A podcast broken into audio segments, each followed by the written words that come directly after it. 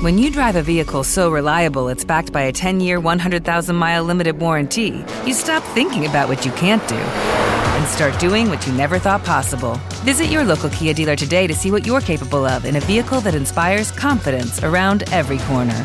Kia, movement that inspires. Call 800 333 4KIA for details. Always drive safely. Limited inventory available. Warranties include 10 year 100,000 mile powertrain and 5 year 60,000 mile basic. Warranties are limited. See retailer for details. Buongiorno, buongiorno, buongiorno. Mic che funziona senza sondaggio sul mic. Oggi sondaggio sui ricchi, ricchi che devono pagare. Buongiorno a tutti, buongiorno a tutti. Come vedete, anche alle mie anche ai miei capelli piace cambiare, un po' come l'articolo 11 della Costituzione, quindi oggi siamo molto Sam Bankman Friedman, come cazzo si pronuncia sto cazzo di nome, scherzo, scherzo, mi dissocio, mi dissocio, mi dissocio, ok, va bene così, insomma io adoro quando iniziano i miei capelli a prendere i ricci perché significa che sta arrivando l'estate e mi piace un sacco, tra l'altro ieri ha nevicato, quindi la cosa mi piace, mi dà energia, mi, mi, fa, mi fa sentire meglio. Comunque sia, oggi parliamo di uh, ricchi, quindi parliamo di questa cosa che sta uscendo fuori da una settimana a questa parte, forse due, su distribuzioni, quindi sulla distribuzione della ricchezza. Parliamo poi anche magari di una proposta dei possibili che a me interessa particolarmente perché mi permette un po' di uh, sviluppare un pensiero ehm, rispetto appunto a eh, quest'idea che in Italia c'è la necessità di tassare i ricchi e cerchiamo di capire se effettivamente c'è questa necessità di tassare i ricchi e soprattutto se effettivamente c'è una distribuzione dei redditi tale per cui insomma ci sono tutta una serie di problemi eh, e via discorrendo. Dovrò entrare un attimino nel tecnico, abbiate pazienza, nel senso che secondo me quando si parla di ricchezza, quando si parla di distribuzione dei redditi e via discorrendo, lo si fa senza cognizione di causa.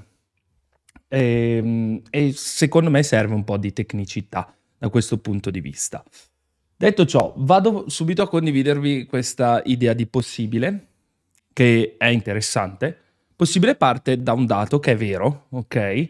Cioè che il 50% delle famiglie più povere detiene circa l'8,3% del patrimonio netto, mentre il 7% più ricco detiene il 50% di tutta la ricchezza.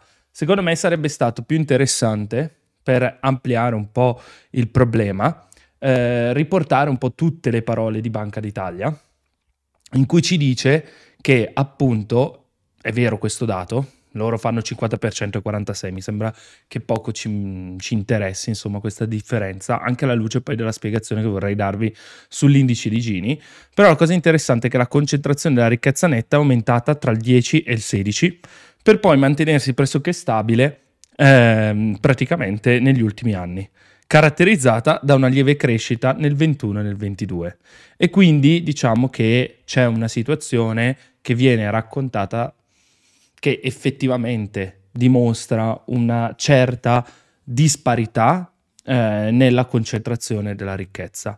Però appunto è questo il dato che ci interessa e non tanto l'indice di Gini, che poi viene riportato subito sotto da possibile. Tra l'altro interessante notare che nel confronto che fa Banca d'Italia l'indice di Gini è inferiore per l'Italia rispetto all'area, euro. Questo probabilmente per il fatto che ci sono tante eh, piccole e medie imprese, che non c'è crescita dimensionale, è lo stesso motivo per cui ad esempio il gender pay gap all'interno dei CCNL, quindi per lavoratori dipendenti, non è così spinto in Italia e perché probabilmente noi abbiamo eh, una struttura media dell'impresa molto molto bassa e si ricollega sempre anche ai concetti di salario minimo e via discorrendo. Tra l'altro interessante vedere che è in linea con il dato francese, la Germania poi risulta il paese con maggior grado di disuguaglianza. Ma andiamo oltre, poi ovviamente come al solito verrò a leggere le vostre considerazioni. La seconda parte di questo thread che fa possibile eh, ci dice negli ultimi sei anni la disuguaglianza economica è aumentata. L'indice di Gimini, una misura sintetica del grado di disuguaglianza nella distribuzione della ricchezza, è salito da 61 del 2016 a 64 del eh, appunto di oggi. Ok? Eh, qua vedo che non hanno messo la data, vabbè, poco ci interessa, comunque un dato effettivamente corretto, possiamo andare a ritrovarlo all'interno dei report di Banca d'Italia, qua eccolo qui rappresentato. Eh, attenzione perché qui un po' mentire con le statistiche, nel senso che avrei preferito la Banca d'Italia la presenza di un asse più giusto, più corretto, nel senso da far vedere appunto che si va da 0 fino a 1 con l'indice di Gini. Detto ciò, è interessante chiedersi cos'è questo indice di Gini di cui parlano tutti, eh, soprattutto in queste ore. Uh, se noi andiamo a vedere appunto questa rappresentazione, possiamo usare questa, come possiamo usare questa, è uguale. Io preferisco questa, perdonatemi.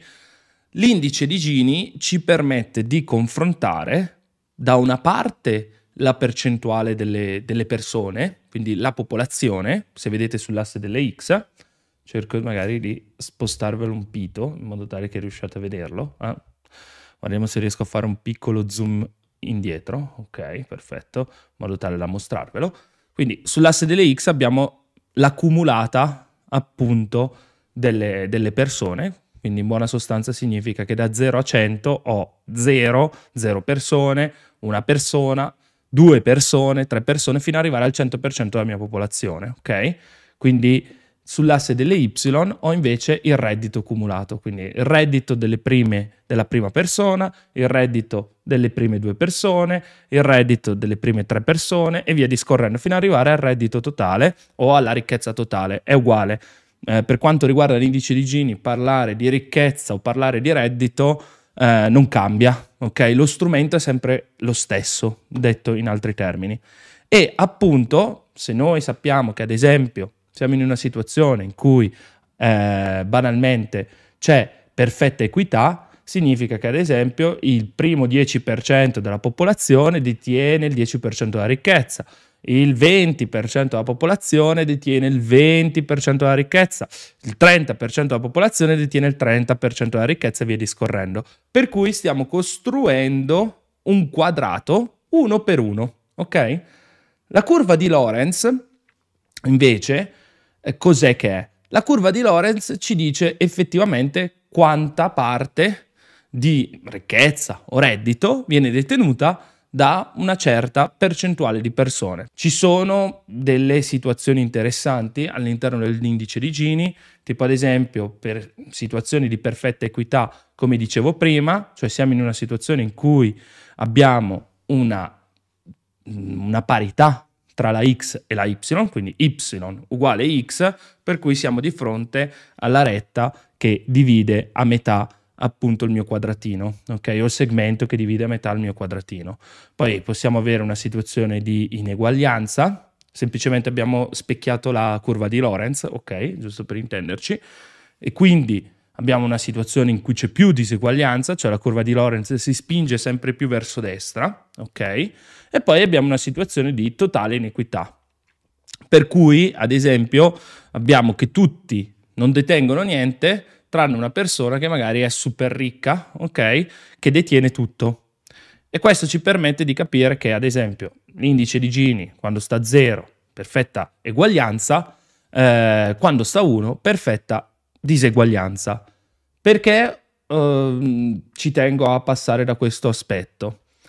Perché appunto l'indice di Gini altro non è che la differenza, anzi in verità il rapporto che esiste tra l'area A, ok, rappresentata appunto da un mezzo, no? se siamo davanti a un quadrato, quadrato a area 1 per 1 uguale appunto a 1, vado a prendere la metà, quindi un mezzo, ok? E appunto la nostra eh, è appunto A fratto A più B, quindi in verità significa due volte A sostanzialmente, o due volte B, in questo caso è rappresentato da due volte B, detto in altri termini.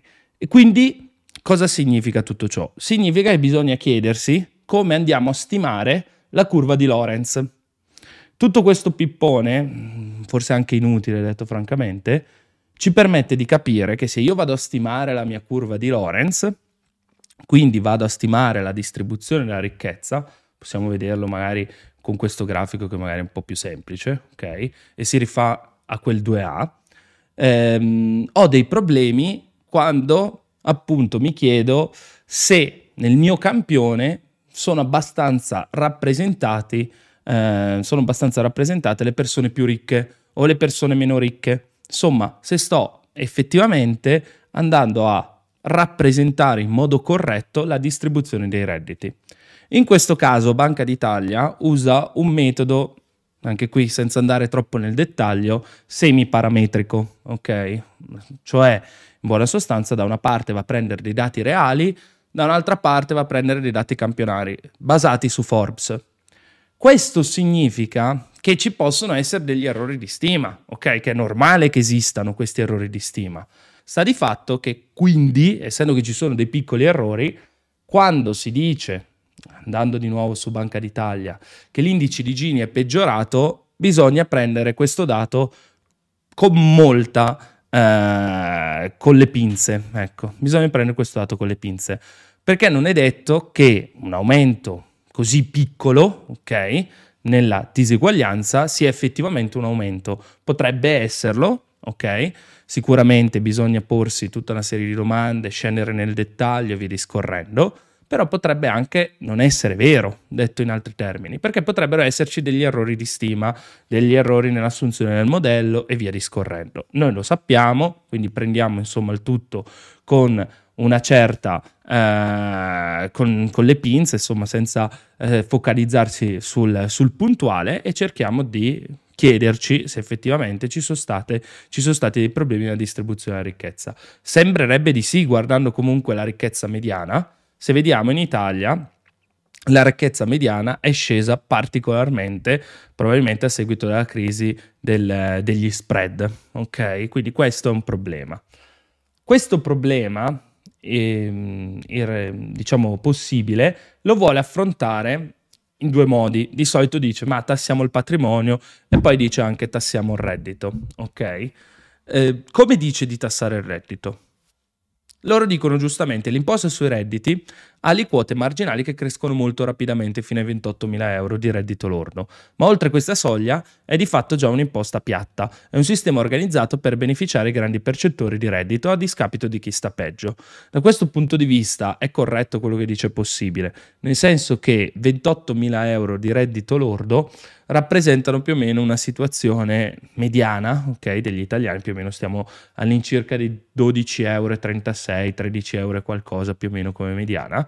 E oltre questa fascia praticamente abbiamo delle aliquote marginali pesanti sui 31-32 mila euro, dopodiché praticamente l'imposta è molto piatta.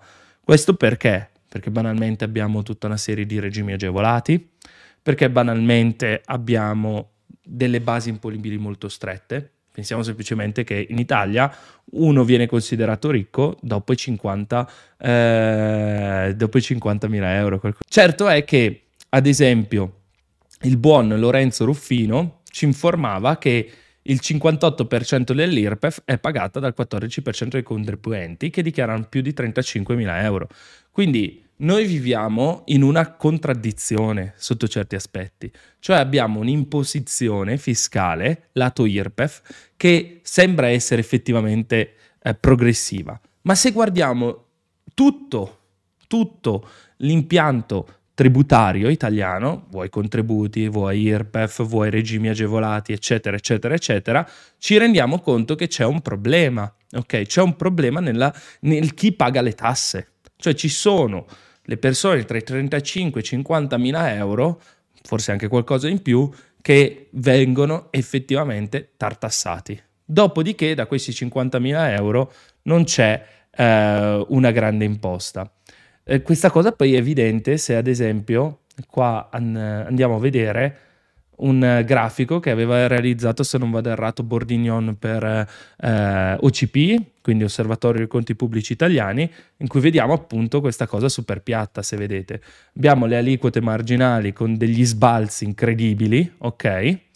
Tipo qua 28.000 euro, qua 31, qua dopo, appena dopo i 32, poi qua dopo i 36, dopodiché l'aliquota marginale praticamente è piatta, non cresce più.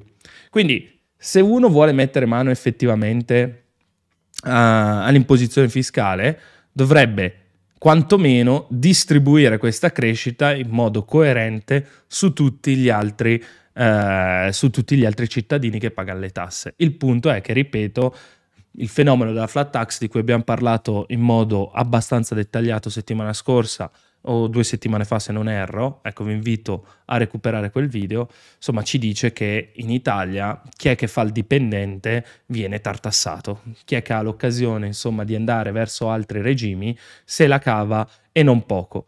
E qua è ancora più evidente, mm, cerco di fare un grado di difficoltà alla volta, ok? Questa è una rappresentazione del 2017 se non vado errato, eh, 2017-2018, quindi non tiene conto di alcune modifiche, però insomma, guardandola ci permette comunque di fare qualche analisi interessante, visto che grandi modifiche non ne sono state fatte, a parte il bonus Renzi che è stato aumentato e a parte la riduzione dei contributi sulle due fasce di cui vi parlavo, ripeto, settimana scorsa. Detto ciò, se vedete appunto la linea blu globale sull'asse di destra, mi raccomando, l'asse di sinistra è relativo a altri, tutte, le altre, ehm, tutte le altre aliquote marginali, quindi contributi, detrazione lavoro dipendente, via discorrendo, ok, IRPEF e via discorrendo. Sulla de- no, scusatemi, l'IRPEF sta anche lui sulla destra.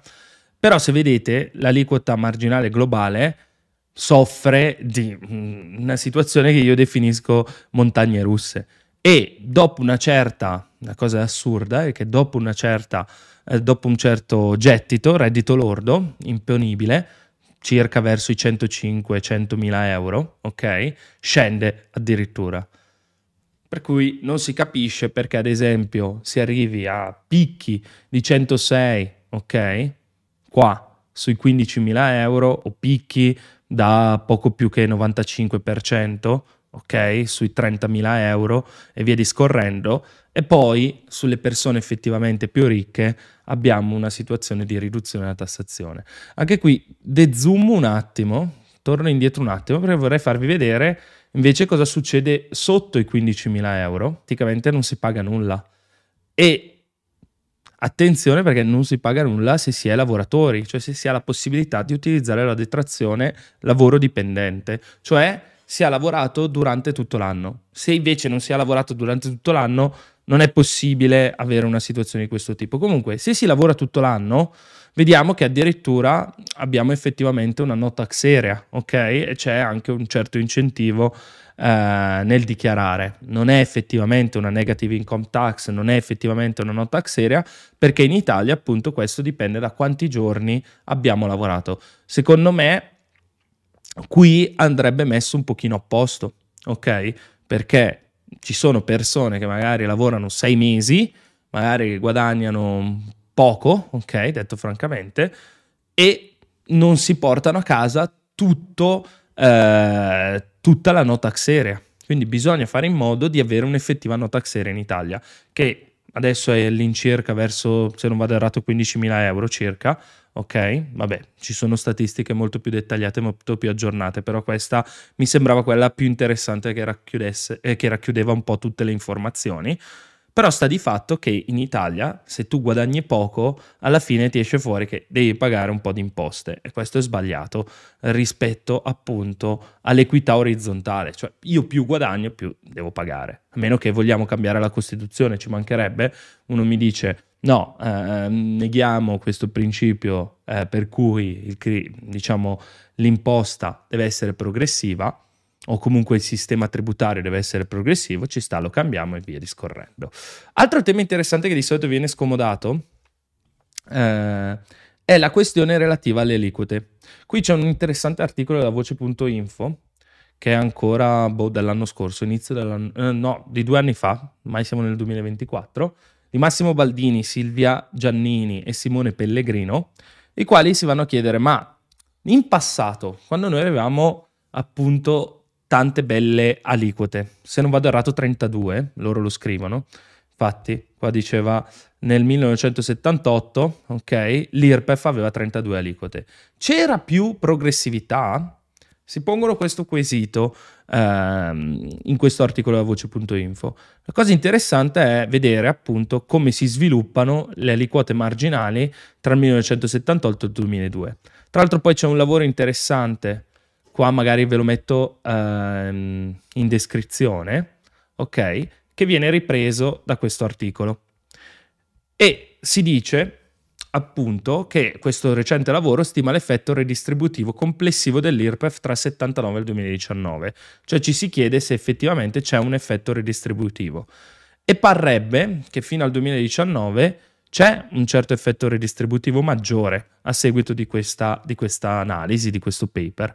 Cioè l'effetto redistributivo nel 1979 era dello 0.02, nel 2019 0.04. La progressività 0,18 e qua 0,20, 0,13 e 0,21. Quindi abbiamo effettivamente migliorato la progressività, l'effetto ridistributivo e via discorrendo. Però ci sono ancora certe situazioni, specie eh, per quella classe di reddito, che meritano eh, giustizia, giustizia sociale, perché sono delle persone che pagano tante, tante imposte sul loro reddito. E questo ovviamente scoraggia la crescita dei salari, perché effettivamente se io pago tantissimo al crescere non avrò grande incentivo a farmi pagare di più, detto francamente. Può essere un problema in sede di contrattazione dei salari, quindi quando parliamo di sindacati che si incontrano con le imprese, un sindacato deve spingere tantissimo per far crescere il reddito netto dei lavoratori, perché appunto non appena esci da eh, 22, 23, 24 mila euro, cosa succede? Succede che dal punto di vista del netto non ti cambia granché, per cui tu puoi rinnovare quanti, eh, quanti CCNL che vuoi, ma tanto se degli aumenti di 100-200 euro in busta paga a fine mese, sull'ordo, al netto, diciamo la variazione è veramente poca roba. Per cui noi, prima di parlare di effetti redistributivi, di progressività e via discorrendo, secondo me dovremmo iniziare a concentrarci sulle aliquote. Altro tema interessante invece riguarda la patrimoniale e poi vengo alle vostre considerazioni. Spesso e volentieri viene tirata fuori la patrimoniale, eh, la tassazione dei, della casa, detto in altri termini, e si dice appunto spostiamo la tassazione dal lavoro alla casa. Cosa interessante del report di Banca d'Italia, e qua eh, forse è utile andare a riprenderlo, si dice che in Italia abbiamo una situazione in cui il reddito, ehm, scusate, la ricchezza delle persone, per quanto riguarda appunto il 50% della distribuzione, quindi chi è che è più povero, 50% più povero, questi hanno una ricchezza netta data per tre quarti dalle abitazioni. E invece, appunto, abbiamo una situazione in cui il 10% più ricco, più o meno, ehm, ha una situazione in cui la casa conta circa un terzo. Se noi sappiamo che il 50% più povero ha la sua ricchezza detenuta in immobili, capite bene che ha senso chiedersi, sì, ma se io vado a, tes- a tassare gli immobili, come li tasso? Eh, quindi devi prevedere prima di tutto che la nuova tassazione non sia regressiva, cioè non vada a incidere di più sulle persone più povere. Per cui devi prevedere quantomeno una franchigia sotto certi aspetti, allo stesso modo come magari puoi prevedere una franchigia per spingere le persone da regimi agevolati a regimi IRPEF, cioè devi prevedere una situazione, se volete, di phase out e non semplicemente un giorno alzarti e dire ma impongo la patrimoniale ma cancello tutti i regimi agevolati. Bisogna appunto prevedere sicuramente una situazione di transazione, di transizione. E in secondo luogo bisogna chiedersi come andare a ridistribuire appunto tutto il gettito. E se lo fai bene, se lo fai basandoti sui dati, cosa succede? Succede che prima di tutto c'è meno evasione. E buona cosa sarebbe anche prevedere che il gettito eventuale dato dal patrimonio vada a compensare una riduzione di tasse sul lavoro. E questo renderebbe il sistema più ehm, uguale sotto certi aspetti, oltre che spingere verso il mercato del lavoro, renderebbe più efficiente il mercato del lavoro, perché appunto magari potresti pensare di ridisegnare tutta la progressività dell'IRPEF, se riesci ovviamente. Tutte queste cose sono tutti dei bellissimi se, ma purtroppo non vengono affrontati da questo, eh, da questo thread di possibile. E, credo che sia questo il problema in Italia. Cioè, è bellissimo, ad esempio, quando loro dicono bisogna abbassare le tasse a chi ha un reddito inferiore a 15.000 euro l'anno. Bellissimo quando mi dici bisogna alzare le tasse a chi guadagna più di 75.000 euro. Bisogna certamente andare a allargare le, le basi imponibili. Tutto molto bello. Il problema è che non si guarda un po' tutto l'insieme. Cioè, in Italia noi avremmo bis- bisogno di una revisione completa del fisco. Perché se semplicemente un giorno ci alziamo e decidiamo di alzare eh, l'IMU, di mettere l'IMU sulla prima casa, effettivamente, cosa succede? Succede che in verità tu crei un'imposta eh, regressiva e colpisci soprattutto la fascia di popolazione che non, ha, non guadagna granché, ok? Per cui devi prevedere dei meccanismi. Questo era quello che volevo dirvi oggi riguardo appunto alla distribuzione dei redditi e l'imposizione in Italia. Vengo alle vostre consi- considerazioni. Ma qua la... Cercare una logica contro il nero per poi parlare di tassazione. Ricordo alcuni studi al riguardo e quanti miliardi vengono persi. Ma secondo me, se vuoi abbattere veramente il nero, devi, va- devi avere una negative income tax che funziona perché? Perché stimola l'emersione di tutti quei lavoratori che hanno contratti in nero puro e magari vanno verso il grigio, ok? O dal grigio passano a un bianchino, ok?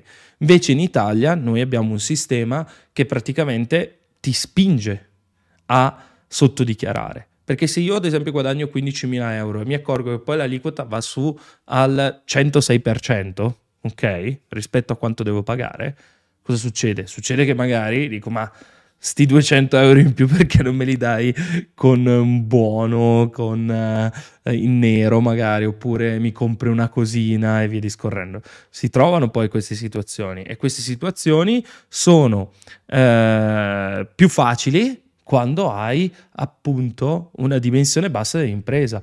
Secondo me un dato terrificante da questo punto di vista è questo.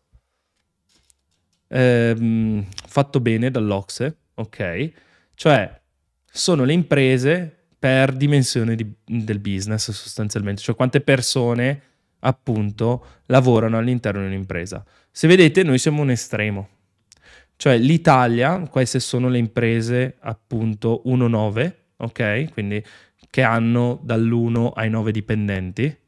Se vedete l'Italia ne ha un sacco di queste imprese, ok? Un sacco di persone lavorano in imprese che hanno questa dimensione rispetto magari all'estero. Cioè noi magari di grandi imprese più o meno siamo uguali, ok? Se vedete sono i quadratini, ok? Siamo molto simili a altri paesi, però eppure abbiamo una situazione di questo tipo per le piccole imprese che non crescono, non riescono a crescere queste piccole imprese.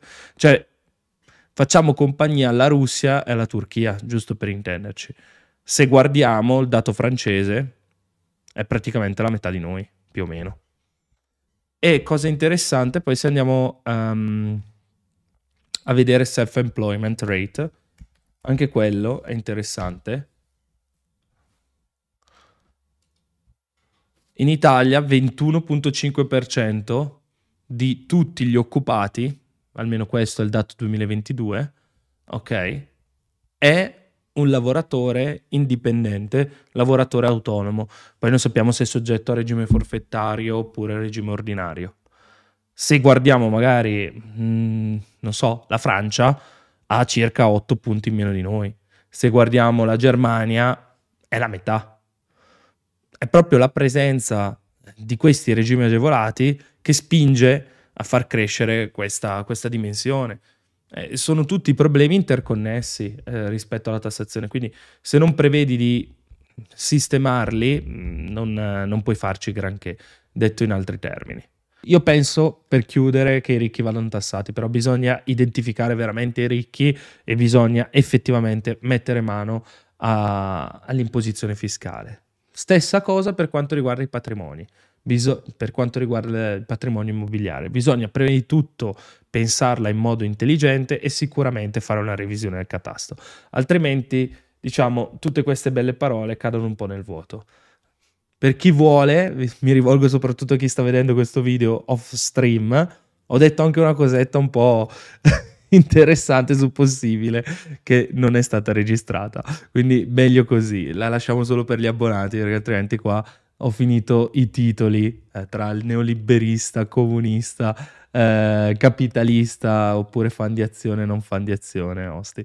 Oggi mi sono lasciato un po' andare, ero troppo felice. Va bene così. Vi saluto, vi auguro una buona giornata, statevi discretamente bene. Ci vediamo a Modena, mi raccomando, il 20 di gennaio a Modena, sabato alle 15. Ciao ciao!